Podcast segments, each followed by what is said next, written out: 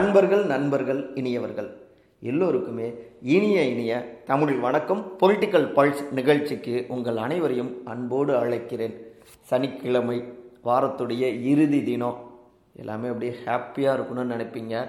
பல விஷயங்கள் நினைவுக்கு வரும். இந்த வாரம் முழுக்க நம்ம எப்படி இருந்தோம்? என்ன பண்ணோம்? நினைவலைகள் அப்படியே போயிட்டுருக்கோம் இல்லையா? அப்படி தாங்க எனக்கு பார்த்தோம்னா கிட்டத்தட்ட ஒரு முந்நூற்றி எட்டு ஆண்டுகளுக்கு முன்னாடி அப்படியே நினைவு போகுதுங்க. சரியாக செப்டம்பர் ஒன்றாம் தேதி ஆயிரத்தி எழுநூற்றி பதினைந்தாம் ஆண்டில் ஒருத்தர் பிறகுறாருங்க.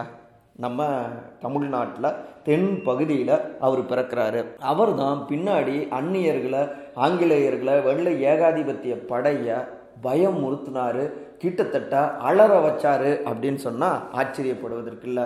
அவர் வேற யாரும் இல்லை. நம்முடைய மாவீரன் மாமன்னன் பூலித்தேவன் அவர்கள். அப்போ நிறைய பாளையங்கள்லாம் திருநெல்வேலி இப்படி ராமநாதபுரம் இந்த பக்கத்தில் நிறைய பாளையங்கள்லாம் இருந்தது. இது எல்லாமே ஒரு பக்கம் வந்துட்டு பிரிட்டிஷ் அவங்க வந்துட்டு அடக்குமுறை செஞ்சுட்டு இருந்தாங்க.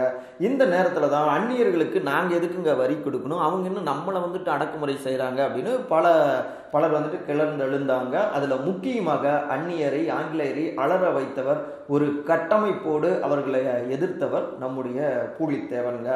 இப்போ எப்படி? இந்தியா கூட்டணி அதுக்கப்புறம் என்டிஏ கூட்டணி இப்படின்லாம் நிறைய ஐக்கியம் கட்டுறாங்க. ஒரு பொது எதிரியை நாங்கள் எதிர்ப்பதற்கு இப்படியான ஒரு கூட்டணி வேணும் தேர்தல் கூட்டணி வேணும்னு. அந்த மாதிரி அன்றைக்கு நமக்குள்ளார சண்டைகள் சச்சரவுகள் இருந்து பல்வேறு வடிவங்களில் சாதி மதம்னு இப்படி பல வகையில் நம்ம பிரிஞ்சிருந்தா ஆங்கிலேயர்களை எதிர்க்க முடியாது. ஸோ நமக்குள்ளார ஒரு ஐக்கியம் வேணும் அப்படின்னு பல பாளையக்காரர்களையும் இணைத்து இன்னொரு பக்கம் இஸ்லாமியர்கள் அவங்கெல்லாம் தன்னுடைய படையில் சேர்த்துக்கிட்டாரு. பலரையும் இணைத்து ஒரு சூப்பரான படை கட்டி ஆங்கிலேயரை எதிர்த்தவர் தாங்க நம்முடைய பூலித்தேவன். அதில் ஒரு சம்பவம் இருக்குங்க. ஆங்கிலேயரை எதிர்த்து நடந்த அந்த போரில் வந்து பார்த்தோம்னா முடேமியா அப்படிங்கிற ஒருத்தர் இஸ்லாமியர் இஸ்லாமிய வீரன் மாபெரும் வீரர். அவர் வந்துட்டு வீர போர் புரிந்து அவருடைய மார்பில் வந்துட்டு குண்டு தொலைச்சிருது. அந்த அப்படியே இவர் பதறி அடிச்சுட்டு பூலித்தேவன் அந்த இடத்துக்கு போகிறார் தெரிஞ்ச உடனே அவர் அப்படியே மடியில் கிடத்துறாரு. அந்த மார்பு அதிலிருந்து வழிந்தோடும் அந்த ரத்தம் அப்படியே அவருடைய உடலை வந்துட்டு நினைக்குது. பார்த்து பதறி கண்கள் சிவக்கிறாரு பூலித்தேவன் என் மண்ணுக்காக இந்த ரத்தத்தை சிந்தினதில் எனக்கு பெருமிதம் அப்படிங்கிறாரு அந்த வீரர். இப்படியாக எல்லோருடைய ஒருங்கிணைப்பிலும் எல்லோருடைய ரத்தம் சிந்தியும் நம்முடைய விடுதலைக்காக களமாடினாங்க அன்றைக்கு இருந்தவங்க. பூலித்தவன் அவரை பற்றி நம்ம சொன்னோம்னாலேங்க அவர் கட்டின அந்த கோட்டை பார்த்திங்கன்னா மிக பிரம்மாண்டமான கோட்டை அப்படின்னு சொல்லுவாங்க. அதாவது வாசுதேவன் நல்லூர் கோட்டைக்கு ஈடான கோட்டை வேற எதுவுமே இல்லைங்க அப்படின்னு அப்போவே பேசுவாங்க.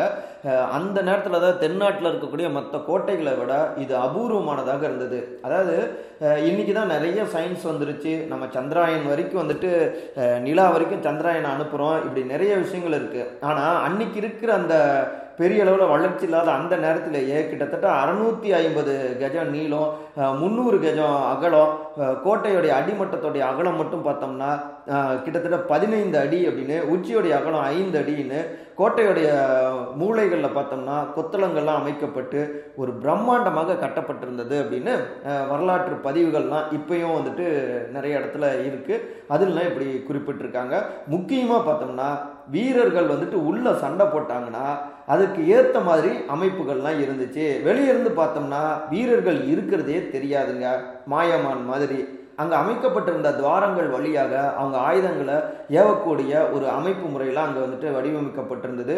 இப்படிப்பட்ட கோட்டை வந்து எதனால் கட்டப்பட்டது அப்படின்னு விசாரித்தோம்னா பதநீர் கருப்பட்டி அப்புறம் கம்ப பசை அதுக்கப்புறம் பல்வேறு பொருட்கள் இப்படியான விஷயங்கள்லாம் வச்சு தான் அந்த பிரம்மாண்டமான கோட்டையை கட்டினாங்க. பீரங்கி குண்டுகளால் கூட அந்த கோட்டையை தொலைக்க முடியல அப்படின்னு சொல்லுவாங்க. கிட்டத்தட்ட பனிரெண்டு ஆண்டுகள் ஆங்கிலேய படைக்கு சிம்ம சொப்பனமாக இருந்தார் பூலித்தேவன் பிற்பாடு. சில பல துரோகத்தாலும் சில பல காரணங்களாலும் ஆங்கிலேய படை வந்துட்டு வெற்றி அடைஞ்சது அப்படின்னு சொல்லுவாங்க. இரண்டு விதமாக அவர் இறைவனோடு இணைஞ்சிட்டாரு தலைமறைவாகிட்டாரு அப்படின்னு ஒரு கருத்து. இன்னொரு பக்கம் பக்கம் ஆங்கிலேயர்கள் தான் கொண்டுட்டு ரகசியமாக அதை வச்சுருக்காங்க அப்படின்னும் இப்படி பல விஷயங்கள் ஓடுது.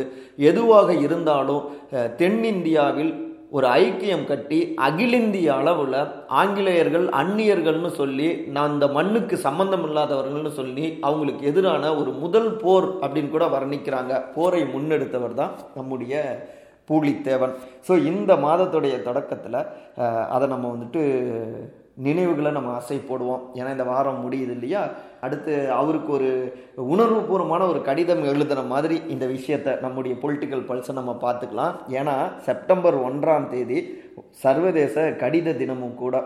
சரி நீங்களும் உங்களுக்கு பிடிச்சவங்களுக்கு யாருக்கெல்லாம் கடிதம் எழுதுவீங்க? இப்போ கேட்டால் இதுக்கு முன்னாடி உங்களால் மறக்க முடியாத கடிதங்கள் உங்களுக்கு என்ன இருக்குது உங்களை வந்துட்டு உழுக்கின விஷயங்கள் இதெல்லாம் இருந்ததுன்னா மறக்காமல் கொஞ்சம் நேரத்தை ஒதுக்கி எங்களுக்காக ஒரு கடிதம் எழுதுங்களே அதாங்க கமெண்ட் பகுதியில் வந்து உங்களுடைய கருத்துக்களை பதிவு செய்யுங்களேன். ம்? இதெல்லாம் நாங்கள் எதிர்பார்க்குறோம். இப்போ நீங்கள் எதிர்பார்த்தா அந்த ஒரே நாடு ஒரே தேர்தல் அந்த விஷயத்துக்கு வருவோம்.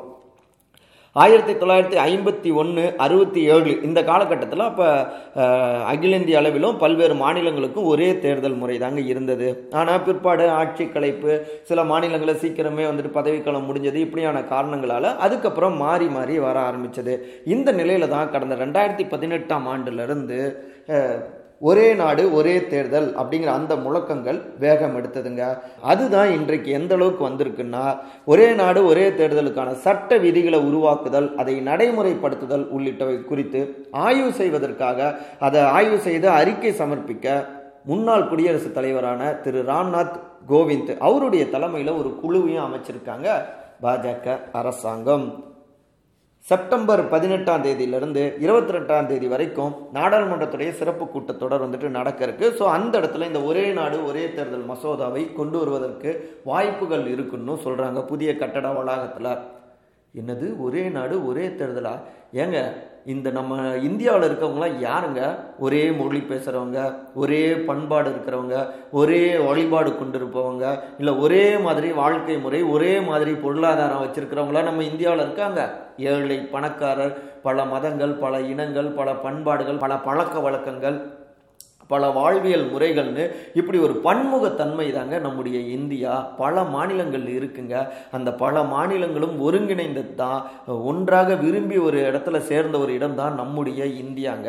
எல்லோருமே உணர்வுபூர்வமாக கனெக்ட் ஆகியிருக்காங்க இந்த பன்முகத்தன்மையை புரிஞ்சுக்கிறது தான் சரியானது இருக்கும். அதை விட்டுட்டு ஒரே உடை தான் போடணும் ஒரே மொழி தான் பேசணும் ஒரே தேர்தல் அப்படின்னு சொன்னால் அது ஒற்றை தன்மைக்குள்ளார அதிகாரத்தின் வழி எல்லோரையும் ஒடுக்குவதாக இருக்கும். அது சர்வாதிகாரத்துடைய செயலாகவும் பார்க்கப்படும். பழைய அதிபராட்சி மாதிரியான காலத்துக்கும் கொண்டு போயிடும். இது ஜனநாயகம் இல்லை அப்படின்னு எதிர்ப்பு வருது. அதே நேரத்தில் பாஜக தரப்புலேருந்து என்ன சொல்கிறாங்கன்னா ஏங்க ஒரே நாடு ஒரே தேர்தல்னு வரப்ப தேர்தல் செலவுகள் குறையும். அப்புறம் சென்ட்ரல் கவர்மெண்ட்டும் ஸ்டேட் கவர்மெண்ட்டுக்கும் உடனடியாக திட்டங்களை நம்ம ஒரே மாதிரி கொண்டு போக முடியும். அந்த நிர்வாக சுமைகள்லாம் குறையும். சீராக வந்துட்டு எல்லா திட்டங்களையும் வளர்ச்சி சார்ந்த விஷயங்களையும் கொண்டு போகலாம். அதுக்காக தான் இந்த விஷயத்தை கொண்டு வரோம் அப்படின்னு சொல்கிறாங்க இன்னொரு பக்கம் பார்த்தோம்னா கடந்த காலத்தில் எஸ்ஆர் பொம்மை அவர்களுடைய ஒரு வழக்கில் உச்சநீதிமன்றமே சொல்லியிருக்கு. ஒரு ஆட்சி எந்தெந்த காரணங்களுக்காக கலைக்கப்படலாம்? ஒரே நேரத்தில் தேர்தல் நடத்துவதை காரணம் காட்டி ஒரு ஆட்சியை கலைக்க முடியாது அப்படின்னு கராராகவே அப்போ தெரிவிச்சிருக்காங்க. ஸோ ஒரே நாடு ஒரே தேர்தலுங்கிறது எதிரானதாகவும் மாறும் அப்படின்னு சொல்கிறாங்க முக்கியமாக சில மாநிலங்களில் மக்கள் இந்த விஷயங்கள் வேணான்னு நினைப்பாங்க. இன்னொரு சில விஷயங்கள் வேணும்னு நினைப்பாங்க. வேறு மாநிலத்துக்கு வெவ்வேறு மாநிலத்துக்கு வெவ்வேறு விதமாக அந்த உணர்வுகள் மாறுபடும். அப்படி இருக்க இந்த ஒரே நாடு ஒரே தேர்தலுங்கிறப்ப எல்லோரையும் கட்டாயப்படுத்தி ஒரு விஷயத்தை ஏற்றுக்கொள்ள செய்வது போல ஒரு சர்வாதிகாரமாக அது இருக்கும் அப்படின்னு தொடர்ந்து எதிர்ப்புகளை கொடுத்துக்கிட்டே இருக்காங்க. இன்னும் சொல்ல போனால் நமக்கு கையில் அடிபட்டுருச்சுன்னு வச்சுக்கோங்களேன் கட்டு போடுறோம் மாத்திரை சாப்பிட்றோம்னா உடம்பு முழுக்கவே வா கட்டு போடுவோம். ஏன்னா ஒரே உடம்பு ஒரே உடல் பாகங்கள் அப்படின்னு சொல்ல முடியுமா? நம்முடைய உடலில் பல்வேறு பாகங்கள் இருக்கு. அது எல்லாம் சேர்ந்ததுதான் நம்முடைய உடல். ஸோ எல்லா உறுப்புகளுடைய முக்கியத்துவத்தையும் உணர்ந்தது தான் ஒரு உயிர் அப்படின்னு கூட நம்ம புரிஞ்சுக்கலாம். அந்த மாதிரி தாங்க நம்முடைய இந்தியாங்கிறது நம்முடைய எல்லா மாநிலங்களையும் உள்வாங்கியதாக புரிந்ததாக இருக்கணும். அதை விட்டுட்டு ஒற்றை தன்மைக்குள்ளார எதையும் அடைச்சிடக்கூடாது அப்படிங்கிறாங்க கூர் கூர்ந்து கவனித்து கொண்டிருக்கிற அரசியல் விமர்சகர்கள். ஆனால் இதுக்குள்ளே பார்த்தோம்னா இந்தியா கூட்டணி வலுவாக வளர்ந்து வந்துகிட்டு இருக்காங்க. ஸோ அவர்களுக்கு ஒரு பிரேக் கொடுக்கணும் அதாவது ஒரு தடை போடணும் அப்படிங்கிறதுக்காக தான் இந்த அஸ்திரத்தை பாஜக கையில் எடுத்திருக்கு. உதாரணமாக சொல்லணும்னா இப்போ அகில இந்திய அளவில் பாஜகவை எதிர்த்து இந்தியா கூட்டணி பல மாநிலத்தில் இருக்கக்கூடிய கட்சிகளும் வந்துட்டு போராடுறாங்க. அதே நேரத்தில் ஒரே நாடு ஒரே தேர்தலுங்கிற முறை வந்ததுன்னா இப்போ ஒரு எக்ஸாம்பிள் சொல்கிறேன் பாருங்கள் கேரளாவில் வந்து கம்யூனிஸ்ட் கட்சியும் காங்கிரஸ் கட்சியும் எதிரும் புதிருமாக இருப்பாங்க.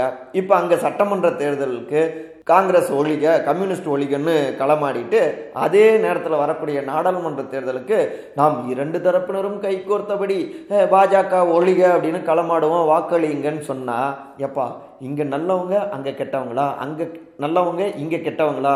ஒன்றுமே புரியலைங்களே அப்படின்னு கேள்வி கேட்பாங்க இல்லையா? அப்போ இந்தியா கூட்டணிக்குள்ளார எக்கச்சக்க குழப்பங்கள் வரலாம் அப்படிங்கிறதுக்காகவும் இந்த அஸ்திரத்தை கையில் எடுக்கிறாங்க. இது ஒரு டாக்காக உருவாகிறப்ப அங்கே முரண்பாடுகள் வெடிக்கும் அப்படிங்கிறது பாஜகவுடைய ஒரு கணக்காக இருக்குது ஆனாலும் ஆயிரத்தி தொள்ளாயிரத்தி ஐம்பத்தி ஒன்று அதுக்கு பிற்பாடு இருந்த அந்த சட்டத்தின்படி நிறைய விஷயங்களில் இந்த ஒரே நாடு ஒரே தேர்தலுங்கிறத இப்போ கொண்டு வந்தோம்னா அதில் பல விஷயங்களையும் திருத்தங்கள் மேற்கொள்ள வேண்டி வரும். இது ஒரு பெரிய அளவில் நடைமுறை சிக்கல்களும் நிறைந்த ஒன்றாக இருக்குது அப்படி ஒருவேளை இந்த மசோதா நிறைவேற்றப்பட்டு விட்டால் அது நாடு முழுக்கவே பல்வேறு அதிர்வலைகளை ஏற்படுத்தும் அப்படின்னு சொன்னால் மிகை கிடையாது அப்படிங்கிறாங்க. கூர்ந்து கவனித்து கொண்டிருக்கிற அரசியல் விமர்சகர்கள். எல்லாவற்றையும் கடந்து பொதுவாக தாங்க சொல்கிறோம் சட்டம்ங்கிறது எல்லோருடைய தனி நபர் உணர்வுகளையும் அவங்களுடைய தனித்த அடையாளங்களையும் உணர்ந்து அவர்களாகவே தாமாக முன்வந்து எல்லோரிடமும் ஐக்கியமாகக்கூடிய வகையில் அது இருக்கணும். அது ஒரு நீண்ட நெடிய ஒரு பயணம். வலுக்கட்டாயமாக எதையும் ஒன்றிணைத்து விட முடியாது. புரிஞ்சுப்பாங்கன்னு நினைக்கிறோம். திங்கட்கிழமை சந்திப்போமா? வாரத்துடைய தொடக்கத்தில்?